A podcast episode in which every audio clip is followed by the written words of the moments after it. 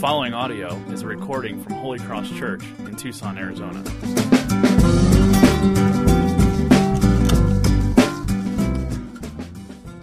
Welcome back, everybody. If this is your first time here, welcome to Holy Cross. My name's Pete. Um, last, this is our third week of uh, through a series called By Faith, and this is a great opportunity for us to look through Scripture, through Hebrews 11, uh, through a catalog of people that were commended by their faith, men and women who were commended um, by their faith.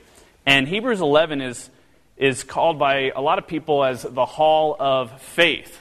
Have you ever heard that before? It's the Hall of Faith because these were men and women who were commended for their achievements, not of uh, accomplishments in, in, the, in the social world or anything like that, but uh, because of their faith. And reflect with me, if you will, on just a, a few other uh, people throughout history that may have been commended for their for their breakthrough works, whether it's science, medicine, or whatever. Um, I think of in the conquest of kingdoms and things like that, I think of Alexander the Great and Napoleon. Um, or what about people that have advanced in science and physics, like Newton um, and Einstein and um, that inventor of the ShamWow? Uh, nothing. Uh, what about medical breakthroughs like uh, Alexander Fleming, who discovered the antibiotic penicillin? Uh, humanitarian aid, like a lady named Clara Barton, who started the American Red Cross. Uh, sports greats like, just tell me. Sports greats like Emmitt Smith, Montana. Okay, works for me. Composers like Beethoven and Mozart. Uh, so pretty much, you look at the history of, of all of mankind, and, and and there's people that come to the forefront in their fields and industries that have been great in what they've done. I mean, pretty much just think of anybody, just think of the cast of, you know, Bill and Ted's Excellent Adventure, right? Now, if that reference means nothing to you, I'm very sad. Go home and, and watch it. Uh, not right now, afterwards. Um, I would assume that if any of us were in the presence of th- some of these people that we listed, maybe if they were here with us tonight, we might feel pretty intimidated, pretty small, pretty unaccomplished. Um, and, and rightfully so. Uh, who knows? Maybe some of you here tonight will be um, listed in that list uh, 100 years from now.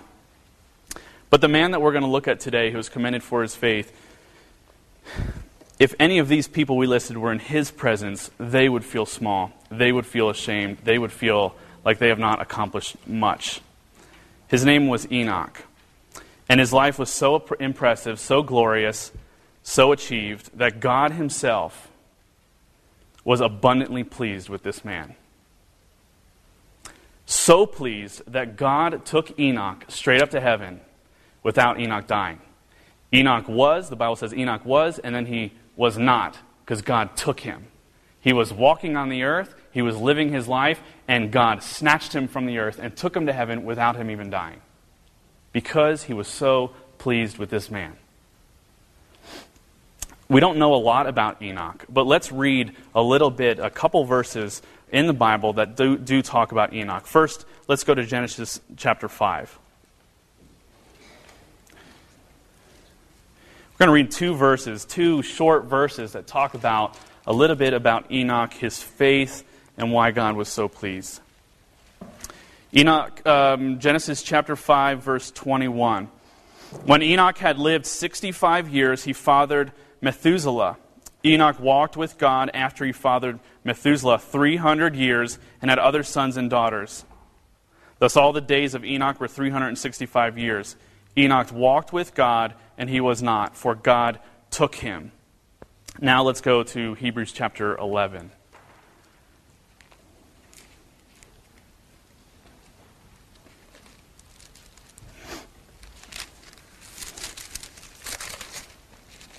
Hebrews chapter 11, verse 5. By faith, Enoch was taken up so that he should not see death, and he was not found because God had taken him. Now, before he was taken, he was commended as having pleased God. And without faith, it is impossible to please him. For whoever would draw near to God must believe that he exists and that he rewards those who seek him. We don't know much about Enoch, but those great verses tell us a little bit about him. I got this book for Christmas biography of Steve Jobs, 600 pages, right? Chronicling the life, the accomplishment, the achievement of this man who has affected millions, probably billions of people. The way that we live life is different because of this man. The founder of Apple Macintosh computers, Um, all of these. And there, and there could be a dozen more books chronicling the life of this man and all of his accomplishments. And we don't have a book like this on someone like Enoch. Might serve us well if we did to know a little bit more about him. But what we have on Enoch could fit on the front of this 3 by 5 card. And because of what was on the front of this 3 by 5 card, God was so pleased, more than any other accomplishments that anybody could do. And we're going to learn about what was on this card. What, what do we learn about this man named Enoch that God was so pleased about? It says that he walked with God. What pleased God so well, so much, his accomplishments that God was so pleased by, was that he walked with him. Enoch was given this name by Jewish people who come after him, by the Jewish scholars and religious leaders of the time. And, and you're going to love this nickname. Some of you are going to take it for yourselves after I tell you. 2,000 years ago, they gave Enoch this nickname, and it was Metatron. I'm not kidding when I say that. His nickname, his name that they called him was Metatron. I mean, he was a cousin of a transformer, right? His name was Metatron. How awesome is that nickname? How do you get a nickname like this? You achieve the highly coveted accomplishment of walking with God. And that's what Enoch did. What we know about Enoch does not elaborate, but what, uh, what it means to walk with God. And so we have the privilege of looking at some other scripture tonight and looking at what can we, how can we define that? What does it look like then for us to walk with God? What is pleasing to God? How do we live by faith and walk with God by faith in our life? And the three things we're going to look at we're going to walk in friendship, walk in conviction, and, and walk in hope. Uh, let's look at the first one. The Christian testimony is often called a, a walk with God. And so we look at what does it mean to walk with God. The first is to walk in friendship, to walk with friendship with God. Um, I imagine there are two kinds of tendencies that you fall into, uh, one or the other. One is that you have a God, you view a God that is way too high. Uh, like when you think about God, God is far off. He's at a distance. He's really unapproachable. He's very strict, very mean, very um, angry at you when you sin. And when you do wrong, you feel that God is looking down on you in judgment, and you feel that his, the weight of his condemnation and his, his eyes are just looking at you. And you feel guilty, you feel shame, and he's far off, and is kind of this power in the sky, uh, like this cosmic cop that's looking down on you. And then the other tendency that we can fall into is having a God that's too low. Like Jesus is our homeboy, right? That Jesus is our buddy. And that, you know, God did away with all that anger and wrath in the Old Testament. Now Jesus is just our roommate that's just like hanging out with us all the time, right? Jesus is my boyfriend, maybe. We have a view of God that can be a little too low. When we look at what it means to walk with God, we see that it's a lot like a very good friendship. And that's why I say walking with God is a lot like walking in friendship with God. And look at what, look at what Scripture says about friendship with God in John 15, verse 14. Jesus says this to his friends, his, the disciples following him You are my friends if you do what I command you. No longer do I call you servants, for the servant doesn't know what his master is doing, but I've called you friends. For all that I have heard from my Father, I have made known to you.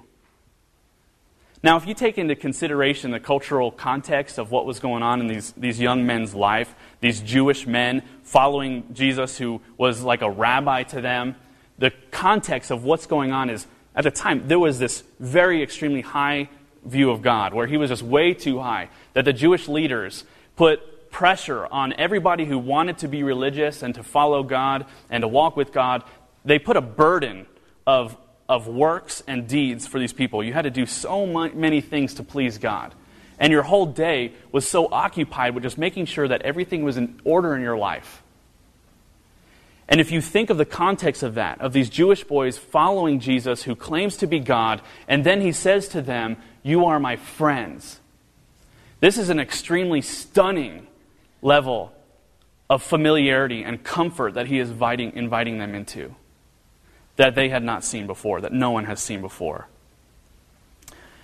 They, they had this view of, thinking back, the way it was, was an extremely vertical view of God. So, man and God. So, we're down here, God's up there, and it's just extremely vertical. He's really far away, He's far off. If we want to get to Him, there's a lot we got to do. we got to climb really high to get to Him. And there's something that when Jesus says, You are my friends, this vertical relationship starts to shift, and it starts to come on a level that is unprecedented a level of comfort and familiarity and friendship that no one has seen before.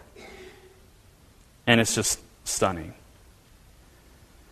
He's saying, I don't want you to have a view that's too high of me. I don't want you to have a view that's too low of me. I want you to know the reality of my relationship to you without you losing the authority that I have in your life. It's like him saying, I'm, I'm still God, but I'm not one that is far off or impersonal, but I'm one who walks with you through life, that comforts you, that nurtures you, that talks to you, that, who guides you, who personally invests in you. And so when we think about what does it mean to walk with God, we can't think about a walk with God or a relationship with God without thinking about God in these terms. That He has come to be a friend to us, someone who's not far off, but someone who's very close. Some of you might feel like um, you're in, the, in a dark place, that God's forgotten you, that you've talked to Him and He's not responding, that you're saying, you know, you're saying that God's a friend and He's really close, but I feel that God is very, very far off. And I, and I invite you to consider this, this wonderful testimony and portrait of what God is saying to us. He says, You are my friend, and I am your friend, and I'm closer than you think. And we can pursue him as he is a friend and someone who's close. The language walking with God is, is a language of friendship,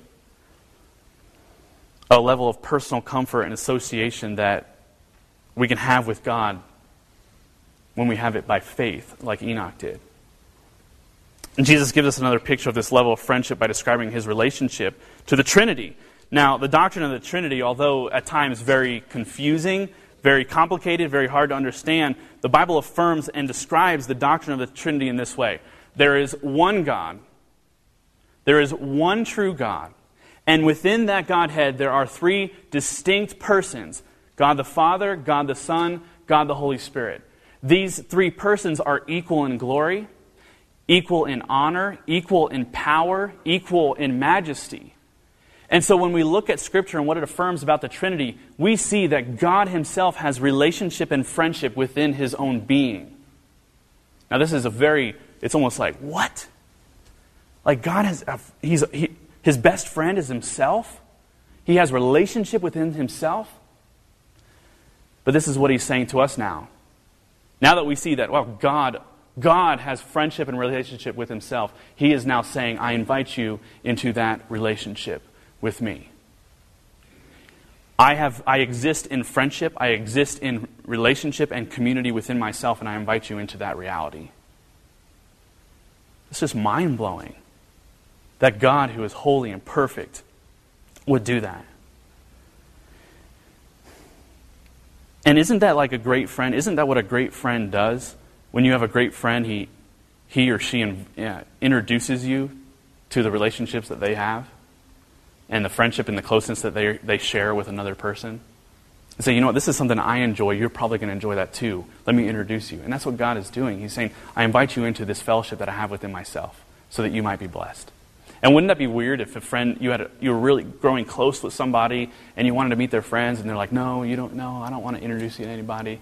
You're thinking you might not be a good friend or something's really wrong with your friends or just I don't trust this. There's something going on. You're you're not being completely honest.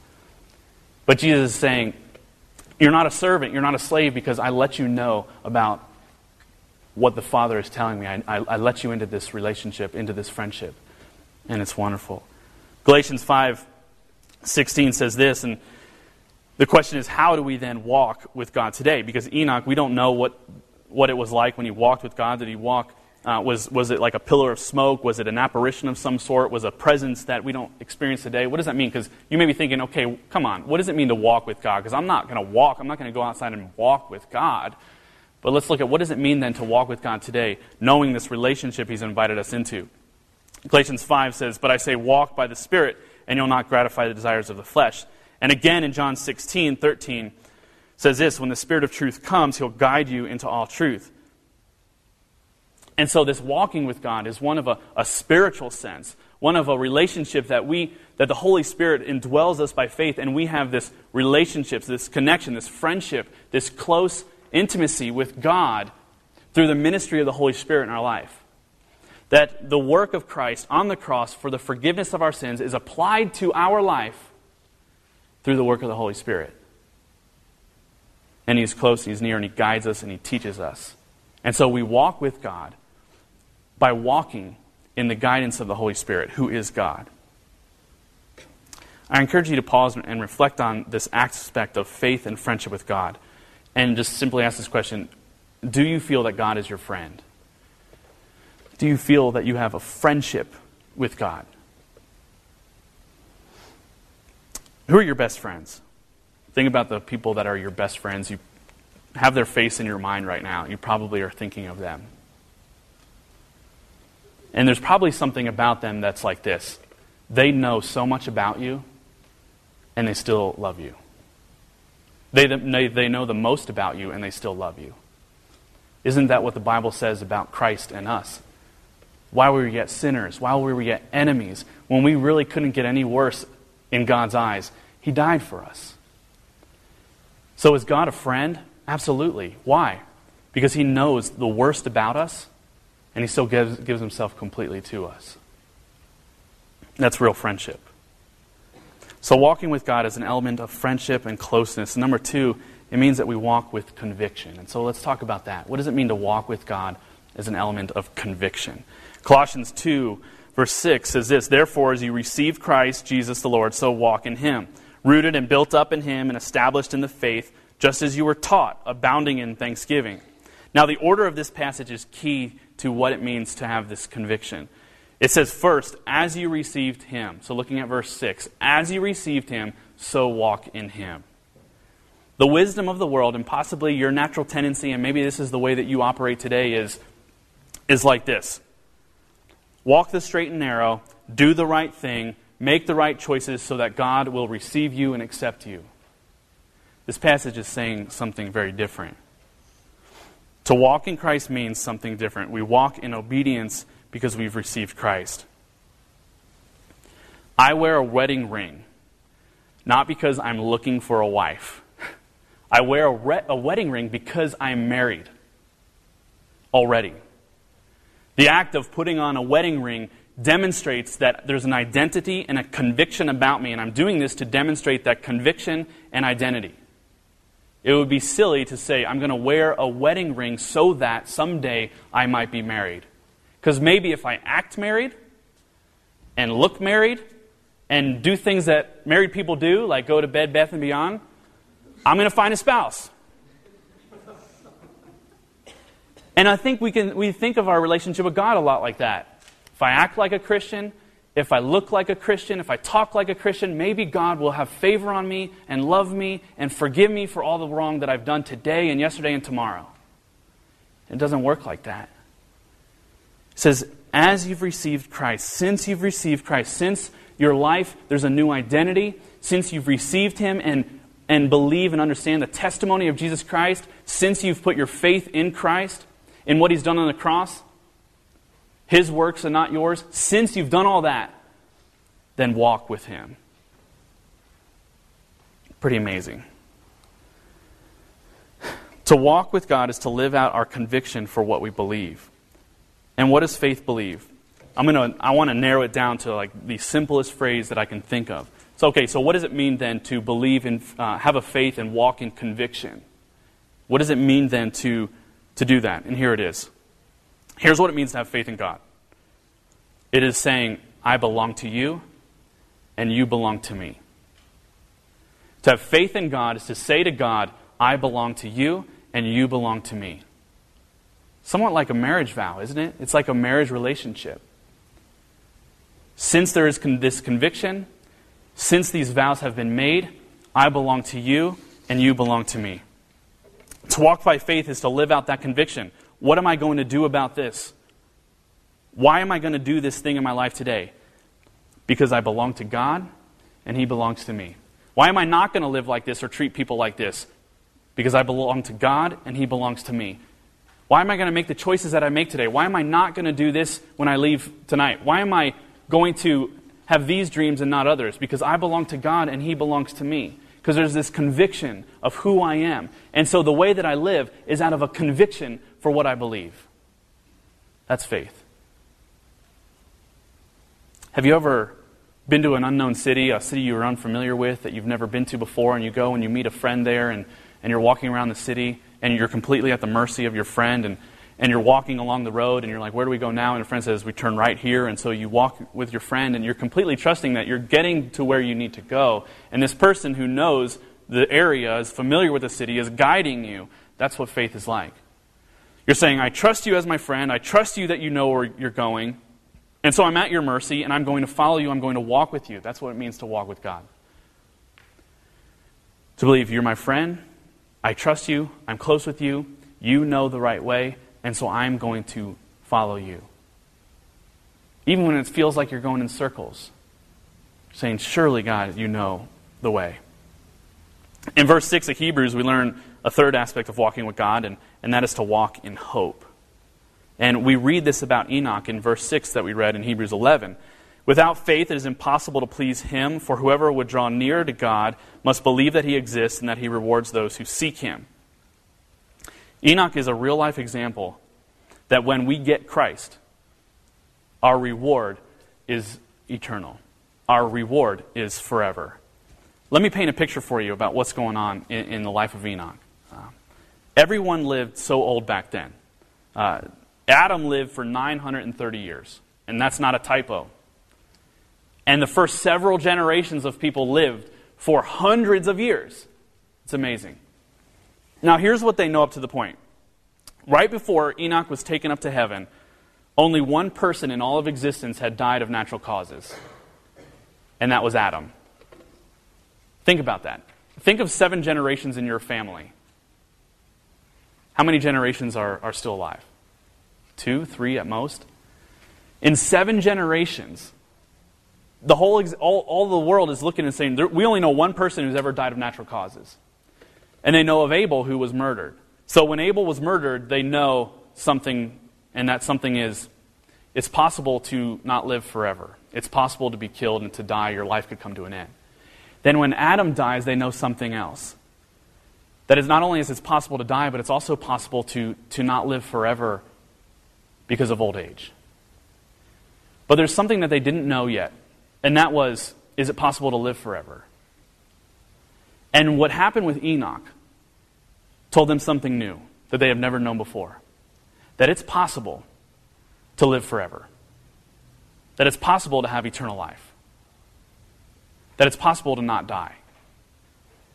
And that was mind blowing it wasn't, when, when Enoch was taken up to heaven without dying, they weren't just completely shocked because he got taken up to heaven. They were completely shocked because then they knew it's possible to live forever. And, then there's, and therefore, there's hope. There's hope. We can have hope in something. John 6, 5, uh, 51 says this Jesus is saying this I'm the living bread that came down from heaven. If anyone eats of this bread, he'll live forever. And the bread that I will give for the, give for the life of the world is my flesh. Enoch was a precursor to something that Christ offers us. And that is hope in Him that we would live forever. Now, obviously, you're thinking, clarify, please. Our bodies may die, but there is a promise given to us that we will not be dead forever that our bodies will be raised from the dead, and by faith in Christ, given life eternal. And so we don't have to be afraid of dying. That when we see Enoch and then we see the, what Christ did and how Christ bore our sins on the cross, died for our sins, died, was dead for three days, and then rose from the dead, the, the death and resurrection teaches us that we too have hope of eternal life. What does it mean to walk with God? It means to walk with a hope that is not in ourselves for forgiveness, for life, for eternal life, but it is looking at Christ and placing our hope in Him and the conviction of what He did and what He accomplished so that we can have that reward and be with Him forever. Have you ever thought of that? That you can live forever? That you don't have to be afraid of death? That death is temporary? That when Enoch was taken up to heaven, that he lives today forever? And that you too can live forever? And this is the reward that God gives to you if you trust in him? Isn't that amazing? What does it mean that when he says he rewards those who seek him? When Moses, uh, the story of Moses, when he rescued the Israelites from Egypt and, and led them out of Egypt into the wilderness, they wandered for 40 years, they wandered for a generation, and, and in that time they encountered many troubles and many people died. And particularly, there was this one instance where people were getting bitten by snakes. You remember that story? And these snakes were poisonous snakes, uh, lethal venom. These people were bitten. And Moses is like, God, what do I do? And God instructs him. He says, Take, grab a snake by the tail and hold it up. And it turns into a staff. And God says, Have the people gaze on the, on the head of this staff. And if they gaze on it and look at it, believing that it'll save them, they'll be healed. True story. And what happens is many people do that. And when they look on the staff, the scepter, they are healed. Jesus says this in John 3. He said, And as Moses lifted up the serpent in the wilderness, so must the Son of Man be lifted up, that whoever believes in him may have eternal life. What does it mean? See, that was a precursor to Jesus as well. That when we look in ourselves and we see a need, when we see that, God, given opportunity, I turn from you in so many ways. God, I, I, I disrespect you and others in so many ways in the things I say and do and think. And we look at ourselves and we say, Where's my hope? When my hope's not myself, I keep messing up. So where's my hope? Jesus says, Look at me like, like the people looked at the staff. When they lifted up their eyes, look at me on the cross, dying for your sins. And when you look at me and trust in that work and have a hope in my work for you, you will have eternal life. You will live forever. You will not die. And that death you experience in your body is temporary, but you'll live forever. To walk by faith is to trust that He cares for us and is not only willing, but desires to bless us.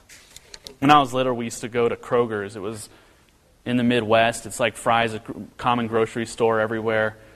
And something that I loved doing when we went was there was a cookie lady. And she gave out free cookies to all the kids every time that they came to the store. So I'm one of seven kids, a family of nine. We went to the store like twice a day. Okay? Every time I would go, we would go up and we would get a free cookie, a free sugar cookie. We got to cho- choose between sugar cookie or chocolate chip cookie, and they both were just delicious. I remember how delicious they were. And here's another thing I remember I remember that I was like deathly afraid of the cookie lady. Every single time, without fail, she gave us free cookies. And every single time, without fail, I was afraid to approach her and ask her for a free cookie. And so someone else would do it. Usually my mom. My mom would go up, or, or like my confident brothers or sisters would go up and grab a couple cookies and bring it back to me. And I was always so afraid of approaching her. Why? Like, why was I so afraid and timid? Because there was something in my heart and in my head that, that believed something. Yes, this woman is so nice, and she smells like grandma, and she gives me a cookie every time. But what if one day I come up to her and she decides to not give me a cookie? I just don't think I can handle that kind of rejection. True story. I'm about to cry. You guys are laughing. and I, I, didn't, I never wanted that to happen. And some of you might be that way, where you're afraid, you're like, I know God is good. I know that every time He has a track record of, of caring for me and answering prayers and comforting me when I feel like those prayers have been unanswered. And, but what if, what is it going to take for that other shoe to drop, for God to be angry with me when I go to Him and He says, Not this time? And that's keeping a lot of you probably from enjoying friendship with Him, from pursuing Him, from really going on in a head on collision to enjoying all that He has offered to you? You say, What if God doesn't accept me? What if He rejects me? You know what's so awesome about this passage, about Enoch's story? Here's the promise that if we draw near to God by faith, He will never turn us away. Pretty amazing. He will never turn you away. If you go to God and say, God, I need you. God, I can't do this without you. My hope is in you. He will say, I, mean, I don't know what he'll say, but his arms will be open and he will, he will welcome you and accept you. And he'll say, You are my friend. And I treat my friends really well. Is there anything wrong with And I look at this book and I look at the life of Steve Jobs and all of his accomplishments. And is there anything wrong with living a life like this and pursuing a, a career and a, an adventure like this? And I would say no.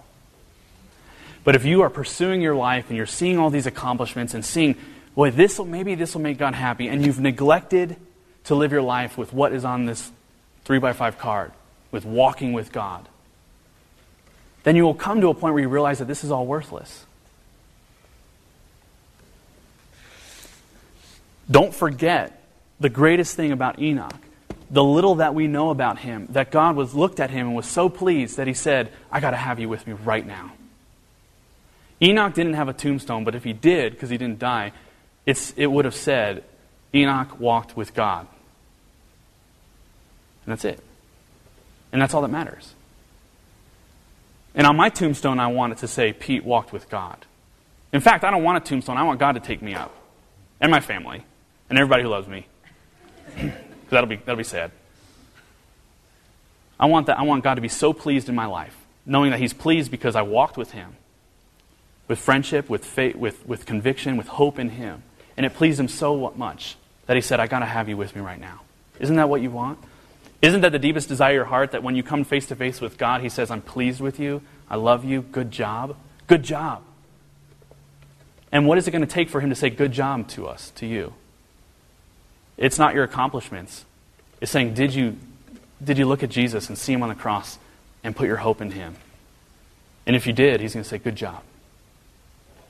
Since those things are real, he's going to say, just walk with me. Walk with me forever. So here's some reflection. Real quick. Know who you are. if you don't consider yourself a, a Christian, then consider what the Bible teaches. The Bible teaches that God, in all of His goodness, created everything that there is for our enjoyment, for His glory, for our pleasure. He created all things to find their purpose in Him. But somewhere along the way, when given opportunity, you and I both have done whatever we wanted, and we've rebelled against God and we've sinned against God in so many ways. And the only thing that can restore us back to that friendship and relationship with God is the work of Jesus Christ and trusting in that. And I want to say to you, there's no waiting period. There's no time to say, okay, how long do I have to actually walk with God until He accepts me and considers me worthy and loves me and considers me a friend? And I would say there's no waiting period. That work has already been done. And that invitation is for you. If you are a Christian, you be- I want to say this to you you belong to Jesus, know who you are. You have a new identity, and you are called to walk with Him. If you trust in Jesus, I would say to you, walk with Him. Walk with Him with conviction, saying, Why don't I live like this? Because this is who I am. I belong to God, and He belongs to me. And that is going to determine what you do and don't do in life. To have faith in God, but to gratify the sin nature in your life, as James says, makes your faith worthless. To not live according to your conviction is like having no conviction at all. What's the point of a conviction if you're not going to use it? That's what James says. What point is your faith if you have no works that demonstrate you have faith? And second, enjoy your friendship with God. Simply that. Enjoy your friendship. And I want you to think what will it look like then for you to enjoy this relationship, friendship with God on a daily basis? Maybe you feel disconnected, like God's really far away, and you're like, you know what, I don't really enjoy Him. It's more of like a boss employee kind of relationship. It's more of like a, a, a master slave kind of relationship. It's more of like a cop prisoner kind of relationship. What would it look like to have a friendship with God? Have you experienced that? What can you do? Spend time with Him, communicate with Him, pray to Him, spend time reflecting and meditating on what he says to us in, in, his, in the Bible. And if he says something that's true and says a promise, then you can say, then that promise is true for me as well. And I'm going to believe it and I'm going to live like I believe it. Enjoy that. Seek him daily. and thirdly, is draw near to God. Wherever you are in your life, Christian, non Christian, I would, I would ask you and encourage you to draw near to him where you are. Draw near to him so that you might enjoy him so you might receive his reward, so that you can glorify him. Draw near to him because he cares for you. By faith, we are not condemned when we approach God. When we approach by faith, we are not condemned. We're welcomed, we're received, we're accepted. That's what it means to walk with God. Will you pray with me?